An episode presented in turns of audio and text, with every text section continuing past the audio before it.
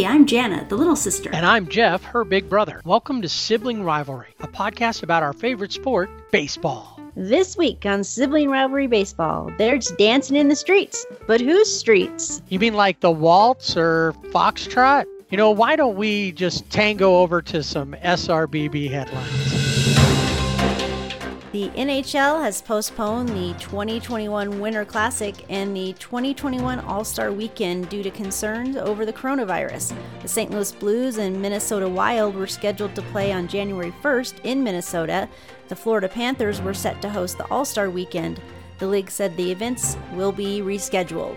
ESPN has canceled plans to host eight of their 10 college basketball events at the Wide World of Sports complex, which hosted the NBA bubble at Disney World. The events remain on the schedule for the 21 22 season. There is still hope for the Champions Classic and the Jimmy V Classic to take place this season, just at different locations. Michael Jordan and his number 23 have joined racing as he becomes the first black majority owner in NASCAR, along with partner Denny Hamlin. They welcome Bubba Wallace to Team 23XI. The team will drive Toyotas and will have a guaranteed spot in every Cup Series race in 2021. MLBPA announced their 2020 Players' Choice Award winners as voted on by the players. Freddie Freeman walked away with the Player of the Year award, as well as the NL Outstanding Player. Jose Abreu took home the AL Outstanding Player award. Shane Bieber and Trevor Bauer grabbed the Outstanding Pitcher awards for the AL and NL respectively, while Kyle Lewis and Jake Cronenworth were recognized as the Outstanding Rookies of the Year. You can find these and past week's headlines on our website, siblingrivalrybb.com. Remember to rate and subscribe wherever you listen, and tell a friend to listen to the Sibling Rivalry Baseball Podcast.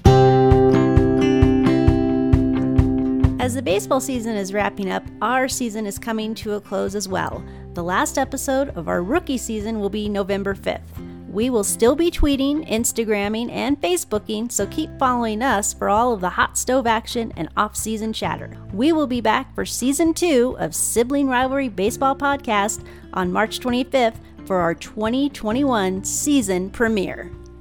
2020 World Series champion has been crowned. As most people know, here in California, we've been in a drought for years. The Dodgers have been a big part of that drought for like the last 32 years, last seeing a World Series championship in October of 1988. As of now, that drought. It's time for Dodger baseball.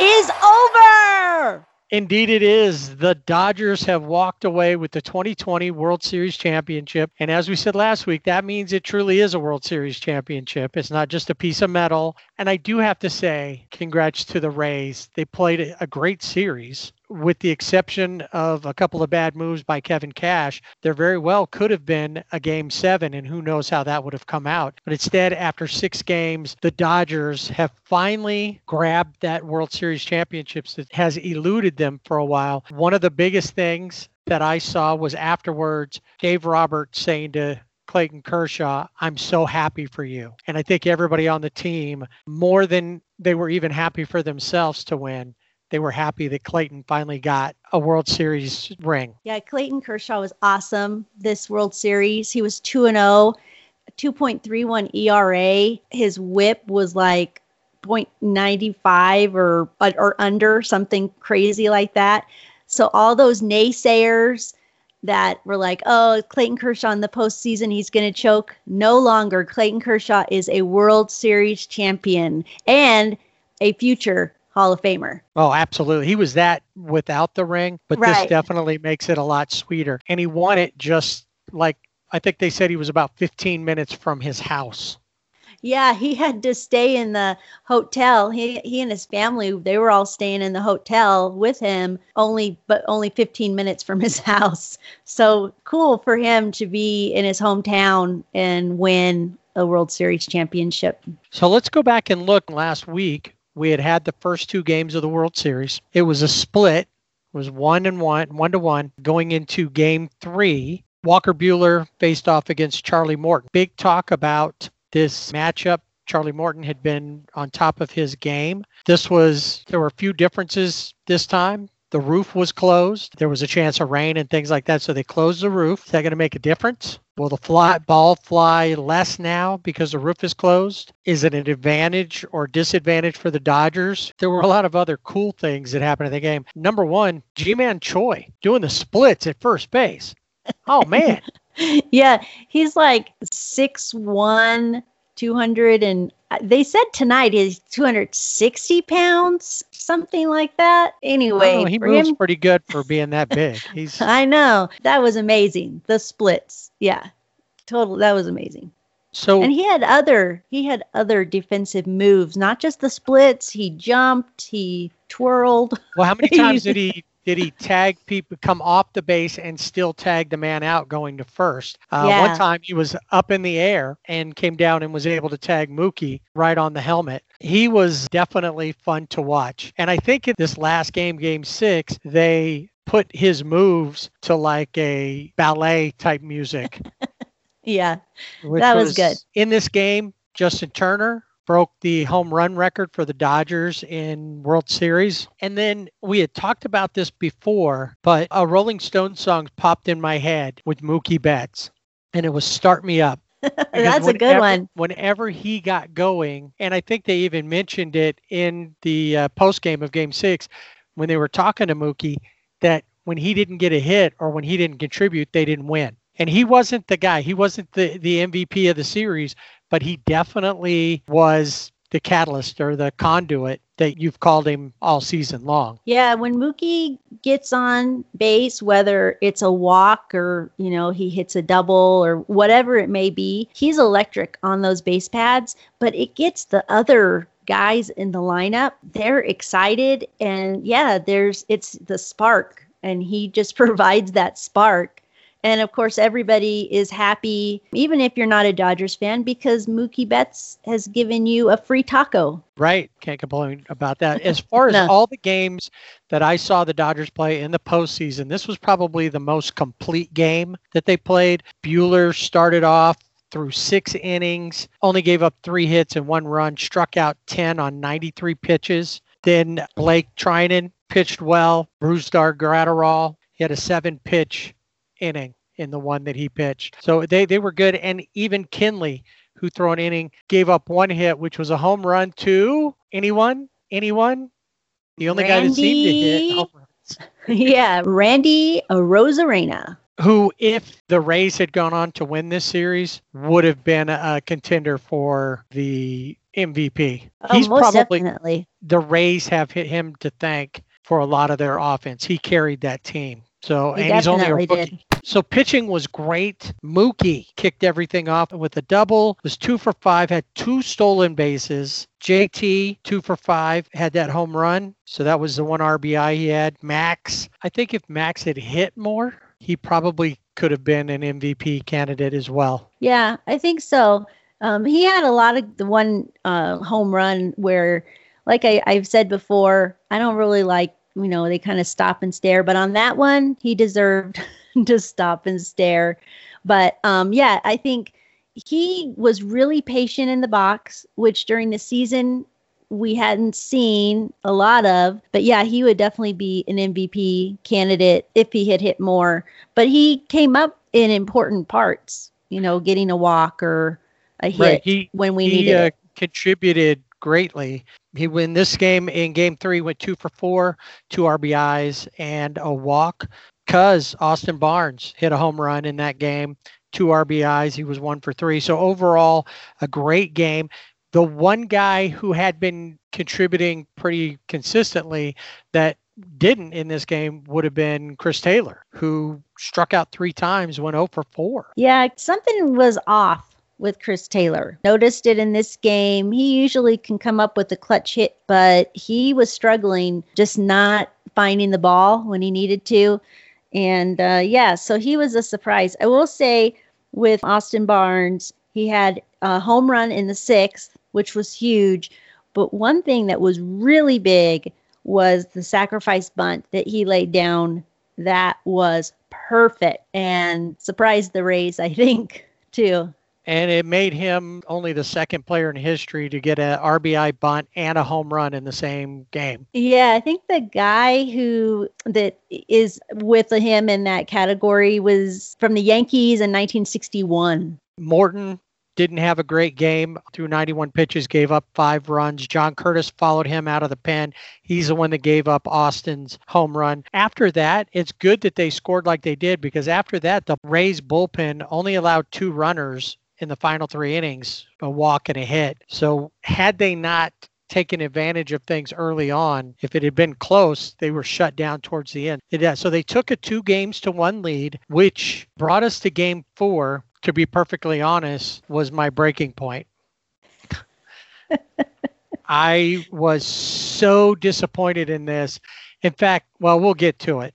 I have, you know, I'll have to throw my disclaimer out there, but this game was so back and forth and there were so many plays, especially towards the end of it. I was sure that this was the end of it. The Rays were going to take over from there. Final score eight to seven by the Rays.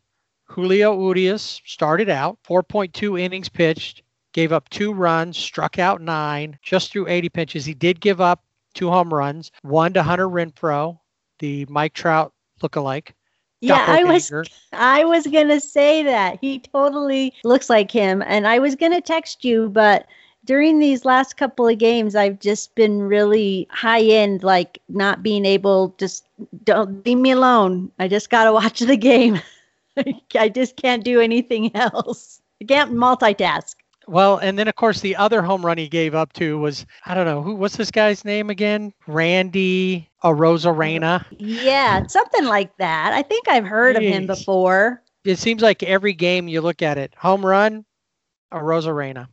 So he pitches pretty well. Blake Treinen comes in, only pitches two thirds of an inning, gives up a hit and two runs, followed by Petey Baez, who pitches an inning and two thirds when he shouldn't have pitched that long. They left him in there a little too long. He ends up giving up two home runs, one to Brandon Lowe and one to Kevin Kiermaier. With Petey, with Pedro Baez, he came out, he had a good inning, and then they put him back in.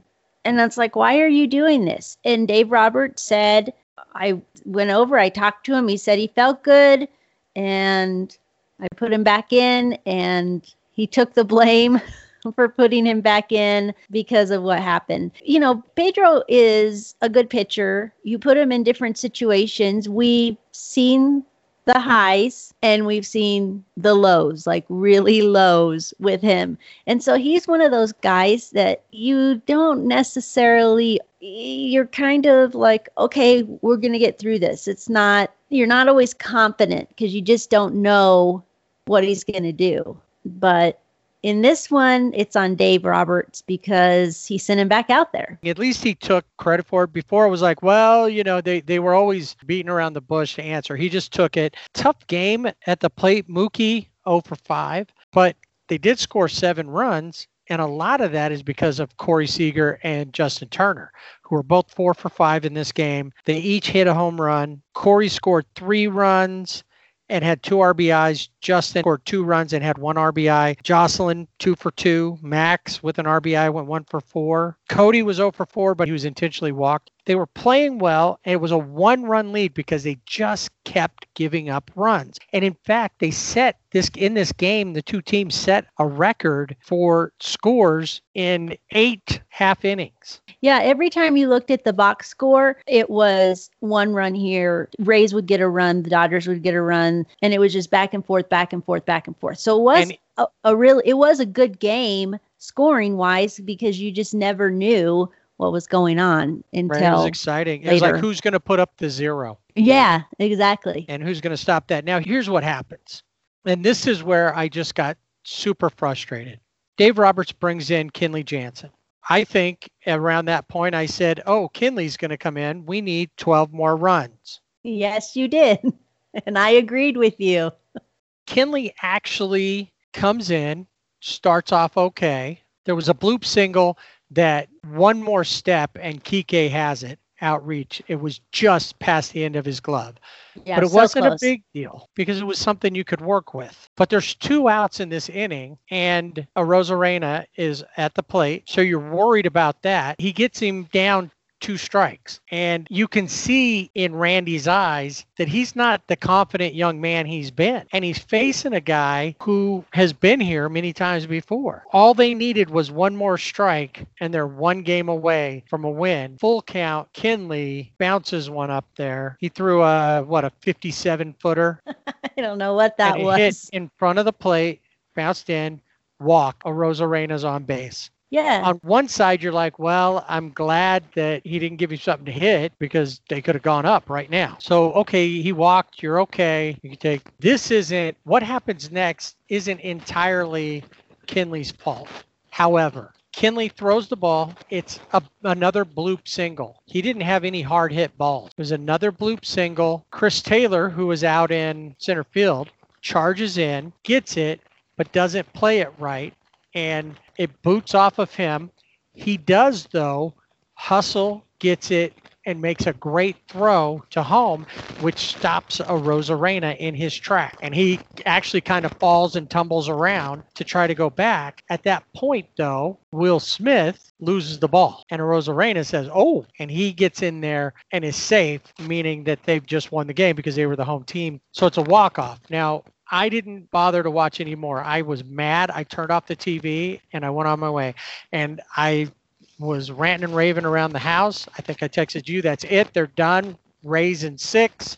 yes. I can't believe they screwed this up. So the next day, I'm watching, or maybe even later that night, I'm watching, and I'm watching a playback of that. And the one thing that sticks with me is Kenley at one point is standing next to Arozarena halfway down the third baseline. Why was Kenley standing there? I didn't notice it during the play because so many things were happening. We're watching CT3, error, thrown into to Will Smith, error. Had Kenley been where he's supposed to be, we're probably going to Zinnings. Yeah, and Arozarena was at third base, and on that play, he took off for home, but in the process, he stumbled. He actually fell and was kind of army crawled to home plate. Uh, Will Smith didn't know where the ball was, had missed it, but with Kenley Jansen not being in position, I mean, that was something I think that was really frustrating. Of course, with the ending of the game was super frustrating. But with Kenley, you're taught in Little League, the pitcher, you back up the catcher. And he wasn't there. He didn't I, I don't I'm not sure what he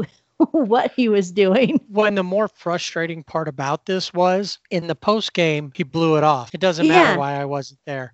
We're moving on to the next game. We got to play again tomorrow. Doesn't matter. Yeah, it was really flippant. He didn't seem to care. I, want to think that he did somewhere, but we go back and 45 minutes before the game, Cody Bellinger was scratched from the lineup. Well, he was the DH, but he didn't play center field. Chris Taylor usually plays the infield, second base, uh, shortstop left field. I don't remember. I'm sure I've seen him play in center field, but I don't, I can't even tell you any games that I remember him playing in because normally Cody is there. And if Cody's not there, then AJ Pollock will be there because sometimes Cody will play uh, first base. So I think some of that was also an issue putting Chris Taylor in center field because he was looking to see where the runner was. And, you know, he still was able to get the ball in. And if Will Smith hadn't have dropped that ball, or he didn't really drop it, he just missed the, the catch, the game would be in Zennings. So an error on Chris, an error on Will, and just really deflated. That was a it was a horrible game. Really AJ bad. AJ Pollock started in center field. They uh, pinch hit Jocelyn for him. Chris Taylor was in left field to start, which he's played often. Yeah. Had that great play versus the Padres. Yeah, in in San left field. Diego. They slid him to center and put Jocelyn into left, and that's how that set that up. It was crazy. I even looked at it and wrote down exactly how that inning went. Tsutsugo comes in, pinch hits for the Rays, strikes out. Kiermaier comes up and singles. Joey Wendle flies out. Kiermaier moves to second base on the Arozarena walk. And then Phillips, Brett Phillips comes up. He's off the bench, hasn't played at all, and he gets that bloop single. Kiermaier scores, that ties it up. And then the errors and Arozarena, of course, scores there. He had a great game, three for four, one RBI, and a home run, of course. Scored three runs, that last one being the game winner. They played a great game, and it was at the end the Dodgers gave it away. Yeah. So it was really very did. frustrating. I had no interest in watching it. And in fact, by the time game five started, I had turned off my phone and I took a nap. Yeah. Blanca's like, I can't believe you're sleeping through the game. You're not going to watch it. She was watching it. Yeah. I wasn't paying any attention to it. She had told me she was going to watch a Hallmark. You know, they got new Christmas movies coming on already. So she was going to watch that. So I'm expecting that's what she's watching. I was out. I was drooling. That's how much asleep I was. I didn't care. And in, and throughout that game, if they'd lost, I didn't care. If they won, I didn't care. Really, I thought they were going to lose because a loss like the game four loss can carry over into the next game. So I'm gonna let you talk about game five since I didn't watch it. I have all the numbers in front of me. You know, I know Max, that's the home run that Max watched Yes. go out. I know that that Kershaw pitched a pretty good game. Dustin May, Victor Gonzalez, and Blake Treinen uh, threw three scoreless innings in relief. And I know that Tyler Glasnow started for the Rays and had another 100 pitch game, 102. Yeah, this was a really good game. I know you said you weren't going to watch. Blanca actually texted me and said, Jeff's boycotting the game, which I had already known. And yeah, uh, it, it was a good game because the Dodgers, after that disastrous ninth inning, the Dodgers came back the next day, game five. Kershaw's on the mound. That always gives the team a lot of confidence. He pitched five and two thirds innings. He had five hits, two runs, two earned runs, two uh, walks, six strikeouts, didn't give up a home run, looked really good. And of course, one of the things though is when Roberts came out to take him out of the game, Justin Turner was they, you know, they're all on the mound, and Justin Turner even said to Dave Roberts, he can get this last out. He can get this out. He can do it. But as we learned later, it was all part of a plan before the game. And Kershaw was part of that plan, and that was to bring Dustin May in. And Dustin May pitched one and two thirds inning, one hit, but no runs, two strikeouts, no walks. And the difference with this Dustin May that we saw in game five is he was more controlled. He'd been really amped up and couldn't find the zone. But in this game, he looked like Dustin May during the regular season, and which is why Dustin May is an important part of the pitching staff of the Dodgers. And then Victor Gonzalez came in, and then Blake Treinen. They were lights out, didn't give up any um, hits. Treinen gave up one, but he struck out two. And the Dodgers went on to win four to two. But the important part of this game is that the Dodgers came out in the first inning and got on the board first. And who was it? Mookie Betts with a double. And he got it started and he puts him in scoring position. Corey singles in Mookie. Cody singles to bring in Corey. So they're already up, you know, up, which I've said before, we've talked about it. It's important for the Dodgers to get on the board first. Now, it doesn't mean that if they don't get on the board first that they're going to lose, but there's a huge momentum for that lineup when they have first run or two runs or whatever it may be. Tyler Glasnow five innings, six hits, four runs, three walks, seven strikeouts, gave up two home runs. One of the interesting things about this game, Manuel Margot was on third base, and third base coach didn't tell him to go, but he thought he could do it. He tried to steal home, a la Jackie Robinson. Didn't work out in his favor because Max was telling Kershaw, step off, step off. And Clayton Kershaw said, Yeah, I heard Max Muncy, you know, shouting at me to step off. I stepped off and they got uh, Margot off out at home plate. And Austin Barnes ca- uh, catches Kershaw, but we've also seen Austin, as we affectionately call him, Cuz. He's so much like Will Smith, and he's going to be a great defensive catcher. but he's got a lot of work to do. And so I always feel really good when Austin is behind the plate because defensively, he's one of the best um, in the league. Yeah, this year you definitely had moments where, oh, good, Austin's out there. Cuz is catching. We're good. Yep. Yep. Kershaw is the Major League Baseball all time postseason strikeout leader with 207 strikeouts after this game, passing Justin Verlander, who had 205. It was such a feel good game for Dodger fans because game four was so disastrous and everybody was, there were so many questions like, why was Baez left in?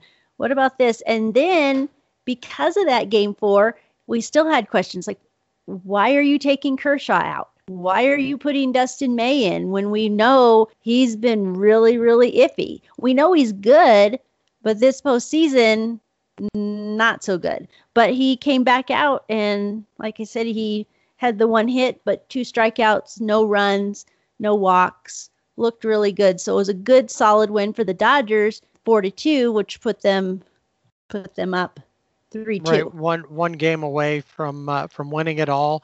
What, like you said, they attacked early. Just at looking at the uh, the box score, you know, Glasnow gave up all the runs.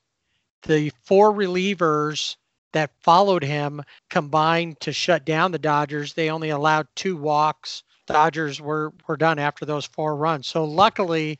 Uh, they took advantage of Glasnow when they could. Once again, Arozarena one for four, had an RBI.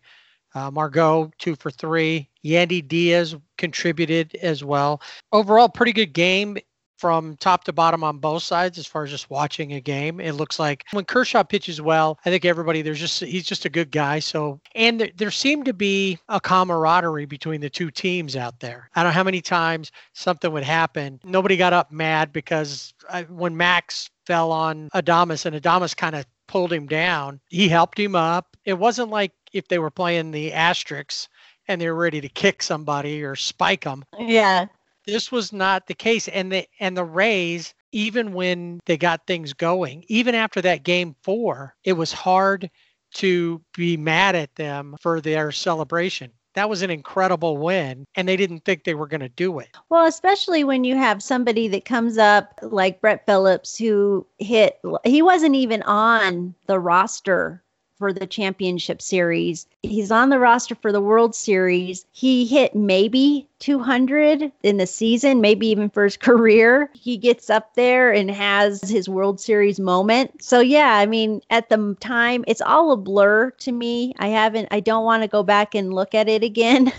what happened. I mean, there were times for me, especially in this game five, and this is just me, but they seemed a little cocky on some of like uh I think it was hmm, well definitely Margot. He was definitely like oh put you know doing the headset sign because he thought he he beat it. And that happened again with a Arozarena who tried to steal second and was out at second. So two big you know base running errors there but just their attitude and maybe a little of it was because they had won the night before. But looking back now, it irritated me. But I, you know, was like, okay, they want to win this too. So, yeah, Brett Phillips split the season between Kansas City and Tampa Bay. Yeah, he, but I've seen interviews with him and he's just a really goofy guy. I was watching a show where they were interviewing Kike Hernandez, and he said that Kike's wife had met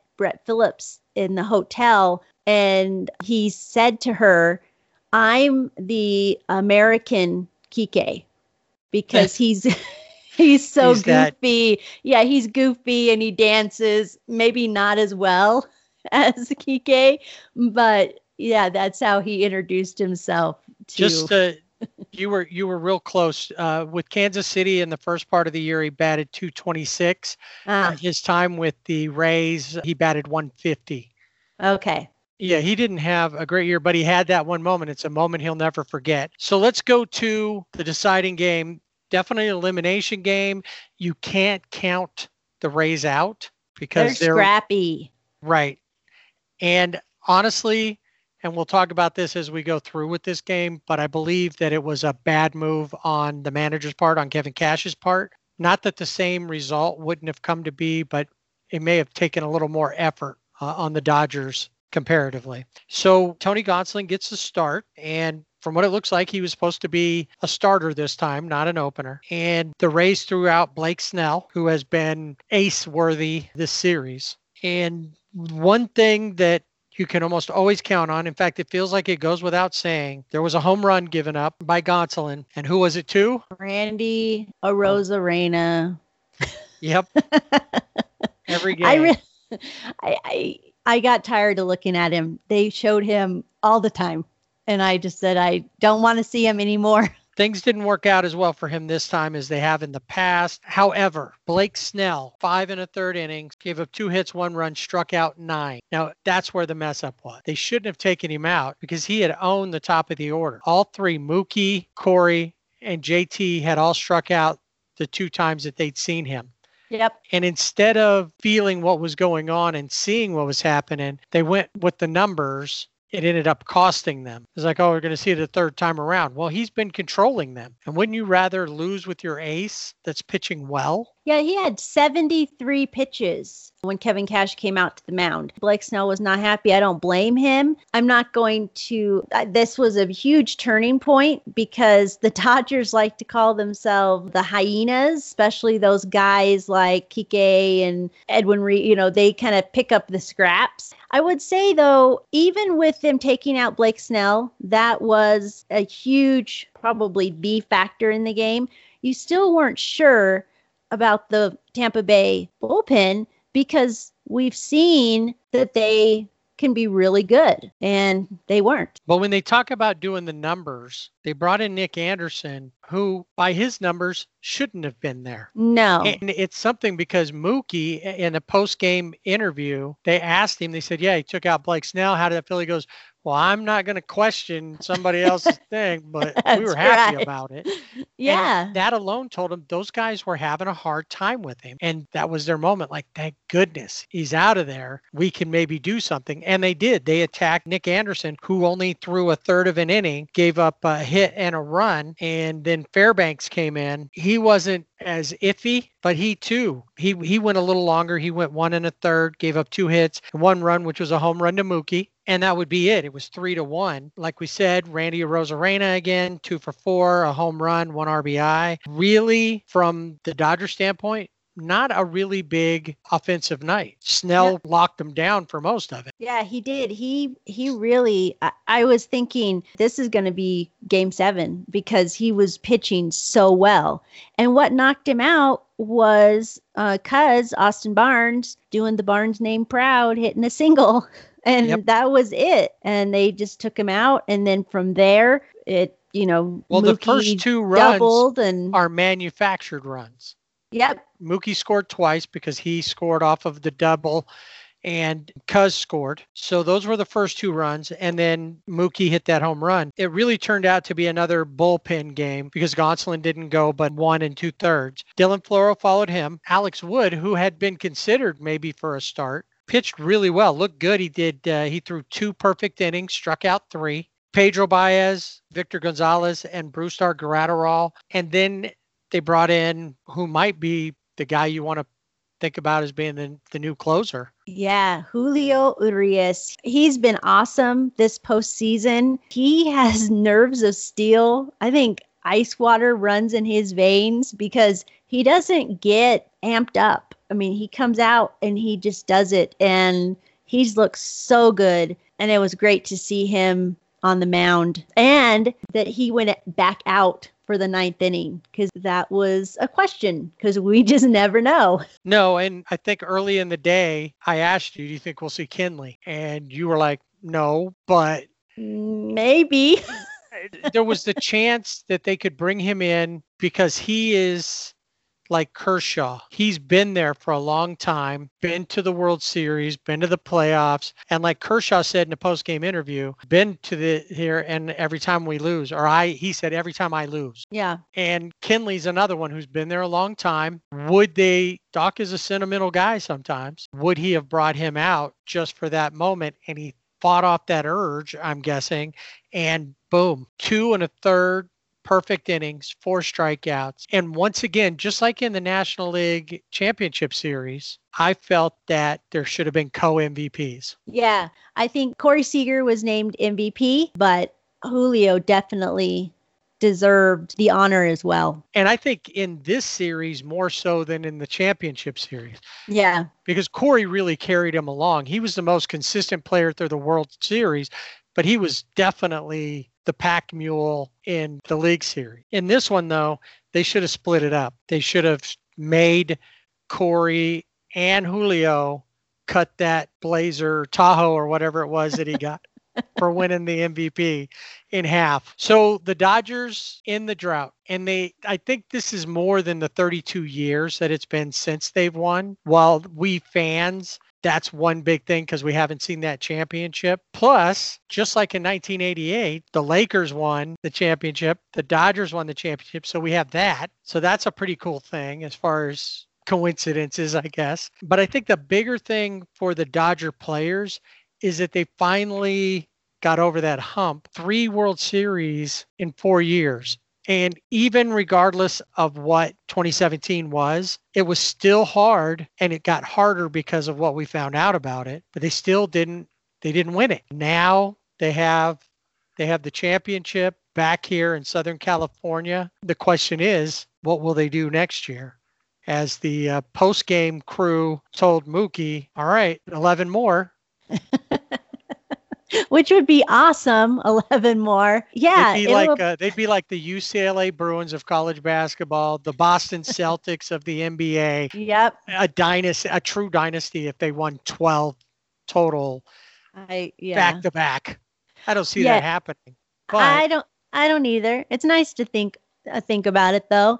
And I uh, think that they really are going to have to watch because even if they make it again next year, I wouldn't be surprised to see the Rays there and the Rays maybe even improve because now they know they took on the best and now they know what they need to do to compete with the best team. And it's kind of cool because a lot of times the best team's not always the one that makes it. Right now, it's just relishing this championship. Yeah, I remember I what I was doing um, when I saw Kirk Gibson hit that home run in game one and then being able to watch them win and seeing Orel Hershiser, the bulldog, hoisted up onto the shoulders and just the excitement. And then to see all of that tonight was is just really cool. So yeah, I mean, it, always excited for baseball season, but it's been disappointing the last three years. And this one is just great. I just, I just so excited. Yeah, absolutely. And it's funny that you bring that up about Orel Hershiser because I noticed that both Joe Buck and John Smoltz mentioned him a lot when they would refer to the 88 team. And they said, not since the 88 team in the time of Hershiser. They didn't mention Kirk Gibson. They didn't mention Mickey Hatcher or the stuntman or any of that stuff.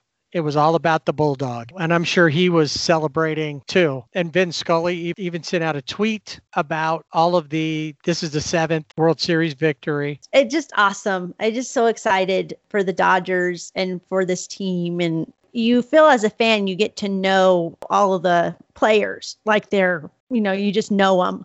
And um, so for like Kershaw to finally get that ring and even to say, yeah, he's going to go in the Hall of Fame but now he has a ring, you know, to show for it. Right. Um, Justin Turner, who is the captain of the team, and everything, you know, these guys that have been nobodies, you know, Justin Turner played for the Mets, signed a minor league contract with the Dodgers because he was at a college game, I think like an alumni game, and somebody from the Dodgers saw him and was like, hey, we need to sign you. Or think about Max Muncy, who was out, you know. He was released from the A's. Yeah. he was working in a regular job. Yeah. And he was sitting on the, the couch and, you know, and his dad was like, come on, let, you know, you got to keep going. This isn't over for you. Or Chris Taylor, who was with the Mariners. They have their own, I guess, stuntmen of this team. No, like absolutely. in, yeah. in 88. When you look at that, I was so I was excited to see for you know, obviously with for Kershaw. First thing you see was Cuz running out to Julio, putting the ball in his back pocket. Yeah, always thinking. Yep, and just excited. And I didn't get up and yell and cheer, but I did get teary eyed. I have to admit. I'm You know, this teary eyed now.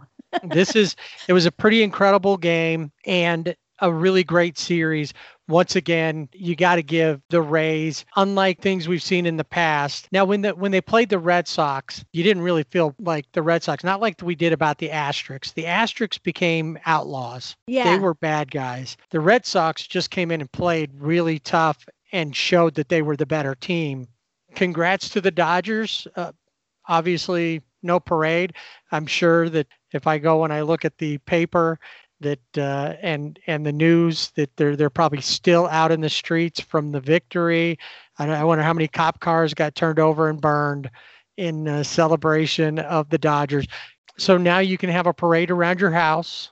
Grab your Dodger flag and maybe go outside and up and down, walk to your mailbox and wave your flag, and that'll be the championship parade.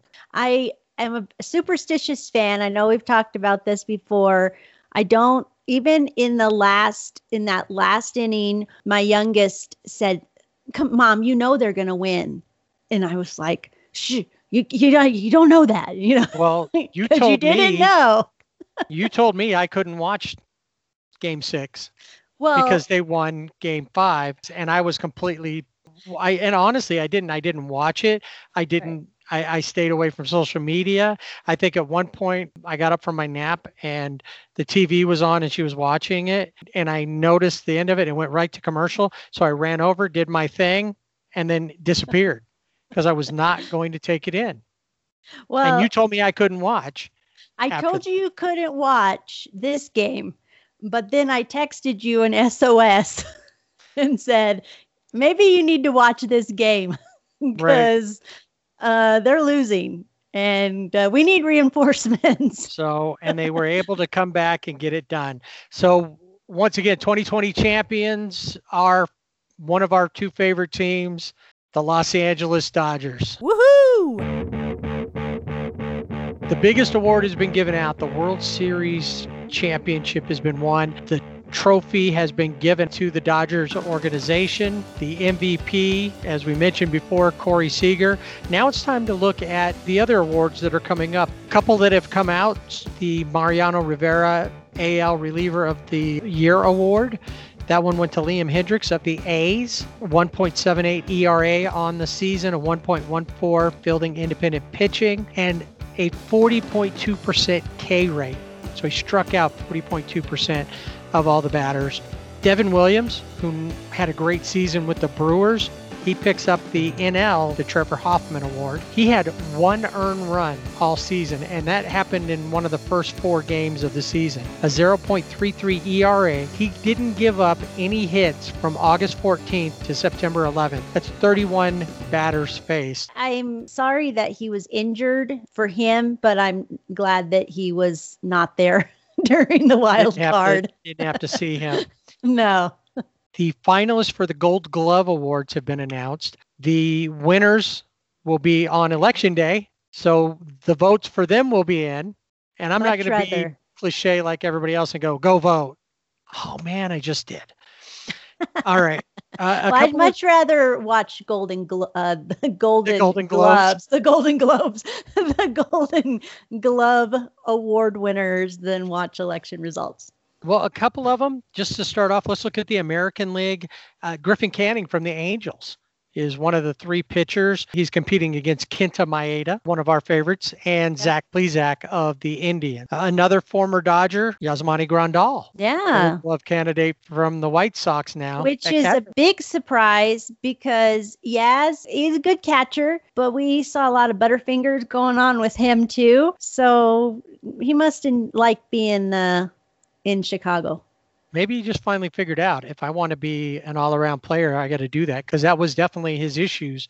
And one of the reasons people weren't so sad to see him go. True. The Rangers third baseman, Isiah Kiner-Falefa, he's a former catcher. And I noticed throughout the times that he played versus the Angels and the Dodgers, he's got a cannon. He became a really good third baseman, and now he's up there for a Golden Glove at third base in the American League. Luis Robert. I always want to, because I say Luis, I always want to say it Robert or Robert. It's Luis Robert, center fielder for the White Sox and probably a Rookie of the Year candidate also up for a gold glove.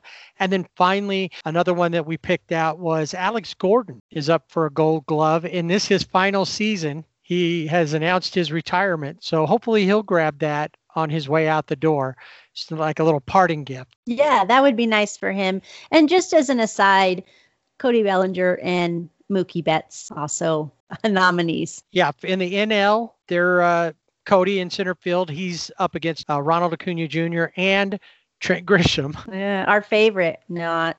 And then uh, Mookie's Mookie's competing in right field against uh, Charlie Blackmon and Jason Heyward of the Cubs. And those are the only two.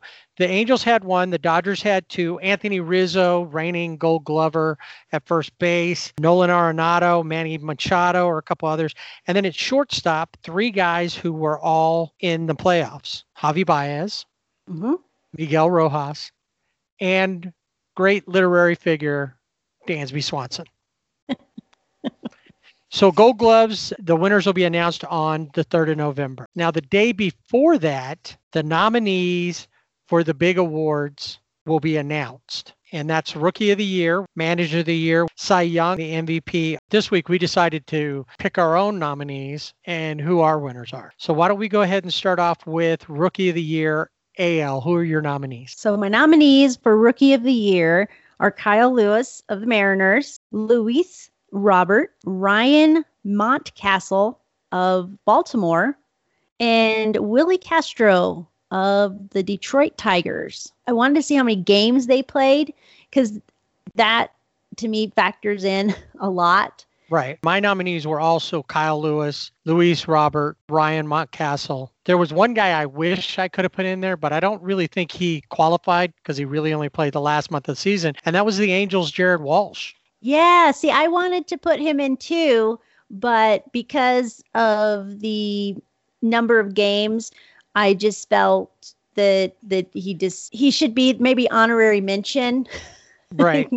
I think Be- I think he did it. yeah. He did a lot and put himself in a position to be there if he just had a few more games. All right. Yep. Who are your before we look at the winners? Who are your NL nominees? So my NL nominees, I'm going with Tony Gonsolin, Kwang Hyun Kim from St. Louis, Jake Cronenworth, and Alec Bohm from Philadelphia. Okay. I have Jake Cronenworth, Tony Gonsolin, Alec Bohm, but I also have Devin Williams as, Yeah. uh, as a rookie of the year. Those are mine. Who did you go with as your AL rookie of the year? So this guy led all rookies in total bases, which is 90, and he tied in the lead in home runs for ele- with 11, and that is Kyle Lewis of the Mariners. Offensively, but also defensively, when he played, when they played against the Dodgers, I know he robbed at least one home run, and uh, just really like makes you stop and watch him play. So it's unanimous out of his 58 games and 54 hits. Like you said, 11 home runs, 28 RBIs, but it, a lot of it was his fielding. He was, how many times did you turn on the highlights? And he was there. And he was part of the highlight package Yeah. every night. So yeah, I go with him. And then your NL rookie. this is might be a little bit biased, but because I really like him a lot, and that is the Catman, Tony Gonsolin. He was two for two over the season. He pitched 46 and two thirds innings, 46 strikeouts, had a 193 batting average versus opponents, and a .84 whip. If he had qualified, if he had enough innings to qualify, he would have had the fourth best ERA in the NL. And so I go with with the Catman, Tony Gonsolin. I can imagine that. He did pitch really well during the season, and I'm sure we'll talk about it next week when we do a full wrap up on the Dodger and Angel seasons. Went with Devin Williams. I think that it's incredible to be as good as he was when you're a closer, it's high leverage situations. And he was able to do the one thing that got me was his strikeouts per nine innings came out to be just over 17. Yeah. I mean, it's incredible. Yeah. 53 Ks, and he's a reliever, so he's not pitching as many innings, and a 0.33 ERA. So Devin Williams gets my rookie of the year. We'll find out on the 9th of November. Let's go to manager of the year. Uh, who were your American League nominees? Kevin Cash, of course, from Tampa Bay, Aaron Boone from the Yankees, Dusty Baker from Houston, and Rick Renteria, excuse me, from the White Sox. All right, and I have the same four. Oh, I went all after right. that. All right, your NL nominees before we pick our winners. NL, I have Dave Roberts, Don Mattingly, David Ross, and Jayce Tingler. Okay. I went with Don Mattingly, Mike Shildt, Gabe Kapler Okay. the Giants, Yeah. and Jace and Jayce Tingler. Who's your AL manager of the year? So for AL, I went with the manager who took his team postseason and they had missed the postseason for 11 straight years. They made it this year. They had a 35 and 25 record in a really tight central division, and that's Rick Renteria. And we are in agreement on that one. I also thought that they had a team that they were putting together, but not sure how they were go- how it was going to come to to be. He had never had a winning record in the seasons previous. The weird thing about this is he's no longer the manager of the White Sox, so we won't see what he would have done to move them forward. And who knows who's going to end up taking over that team? Uh, how about your NL manager? NL manager, I went with Jayce Tingler. This is the first time they went to the playoff since uh, 2006. It was they were third among uh, Major League Baseball teams in winning percentage and second in run differential. Had a lot of good pieces that they gave him to work with, but he did a really good job. And so I think he um, and he's a first year manager uh, with San Diego. So He overcame some he issues with it. the with the pitching staff. and yeah, that- and, and was able to make it through make that happen i'm going to go with what i think is probably the obvious choice don matting and he had a lot of issues. and i think that that's kind of the like that's the given. Most people are going to go with that. He's the favorite. He had all those issues at the beginning but they were able to overcome them injury issues to deal with with some of their better players. They got to the playoffs. That really affected him but he helped a team that really probably shouldn't have even been close to the playoffs. And they made it and took out a team that was record wise better than them in the Cubs when they got there. And that was all because of his leadership throughout the season. Donnie Baseball gets manager of the year from me. All right. All right, we're almost uh, to the MVPs, but first let's stop in and see who's picking up the Cy Young. I think of all of these, it's almost silly to do nominees for the AL, Yeah, it really is, but I think We'll we do have 'em. to. but I think there's really only two true contenders in the NL as well. But let's go with the AL. Who are your nominees? So I'm going to go from bottom up just because I went with Dylan Bundy of the Angels. He was uh, six for three, had a three a 3.29 ERA, but uh, really good. What the Angels needed on the mound, they need more of him. And then Gerrit Cole, Lucas Giolito of the White Sox, and Shane Bieber. Bieber fever. Which that's the obvious one. Yes. I I I too thought about Dylan Bundy, but I looked at everything in comparison to others and while he pitched really well, there were there were a couple of times where he he just didn't have it.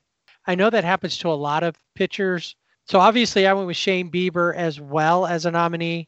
Kenta Maeda, who Oh, led yeah. the Twins pitching staff, Lucas Giolito, who threw the only American League no hitter this year and was an ace. And then, of course, Gerrit Cole, who kind of did his stuff quietly, but was definitely earning his money in the pinstripes. And now the National League nominees are, Trevor Bauer, right? Yu Darvish, Jacob DeGrom, and Dinelson Lamet. I thought see. about Lamet and I didn't go with him. I forgot about DeGrom, but you're right. He's definitely up there. And it was probably easy to forget because once the Mets season was over, kind of out of sight, out of mind. Trevor Bauer was definitely on my nominees. Kyle Hendricks, Mm. Max Fried, and Yu Darvish. So we had a couple of them that matched up. Uh, I thought both all of them. Yu Darvish had a uh, an incredible year, but it didn't really seem like. And he was on the verge of a couple of no hitters as well. And one of his teammates actually got the National League no hitter. He didn't get it. Max Fried, definitely ace of the staff in Atlanta. Kyle Hendricks was incredible all season long. So who are your winners? So for AL, I thought I would go way out on a limb and pick Shane Bieber. Um, really didn't hear a lot about him, but he had 122 strikeouts, a .87 WHIP, went eight for was eight for one in the during the season, 163 RA. You know, not too shabby. No, not at all. With that uh, that 1.63 ERA led Major League Baseball. He also led in strikeouts, 122 of them. His uh, FIP was 2.07. All of these were MLB leading, not just American League leading, MLB leading. And his strikeout ratio uh, per nine, 14.2 strikeouts. So if you aren't sure, yes, I'm picking Shane Bieber as well as the uh, Cy Young Award winner for the AL. Uh, let's look at the NL. Who did you pick there? Well, this one I had to go with the next commissioner of Major League Baseball, Trevor Bauer. Yeah, I think eventually he'll be there. What I wanted to call him is, and what I hope is going to work out is Dylan Bundy's teammate with Yeah. the Angels next season. He I does with, look good in red. He does. So I went with Trevor Bauer as well. Uh, he led the National League with a 1.73 ERA, led the NL and with the whip of 0.795. He too had a pretty high strikeout per nine at 12.3. So yeah, he was my uh, he was my pick. I think he too, like Shane Bieber, was kind of a given. Yeah, Every time Well- he went out, he had a great outing. right. And if you look at his record, he, he was five and four. But you have to think, what did he do on the mound? Because offensively, he has to be backed up offensively. But he Well- had 100 strikeout and he held his opponents to a 159 batting average. Right. And see, that's the thing with this win and loss record that I've learned more and more looking at whip, looking at FIP, Mm. even the ERA, because of how many times Kenta Maeda was on the verge of a no hitter and then gets no decision. Yeah.